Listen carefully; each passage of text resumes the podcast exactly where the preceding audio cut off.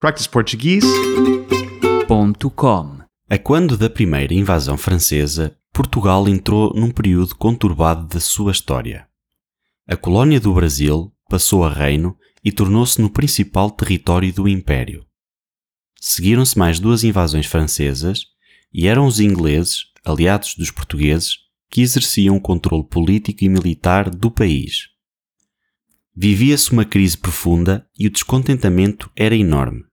Influenciado pela Revolução Liberal Espanhola, a 24 de agosto de 1820, um grupo secreto chamado Sinédrio deu início a uma revolta na cidade do Porto, aproveitando a ausência do marechal inglês Beresford.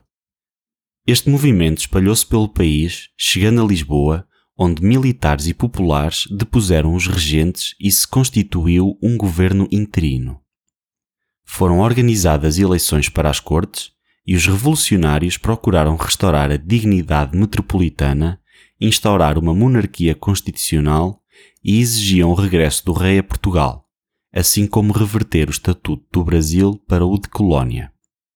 Em 1821, a família real voltou para Portugal mas em setembro do ano seguinte, D. Pedro proclamou a independência do Reino do Brasil.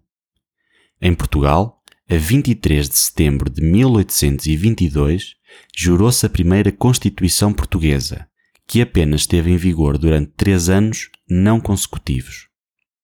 Ainda assim, a Revolução Liberal foi um marco importante na história de Portugal e do Brasil, que influenciou o rumo político e ideológico do país. Infelizmente, Portugal entraria de novo num período de instabilidade que incluiu uma guerra civil. practiceportuguese.com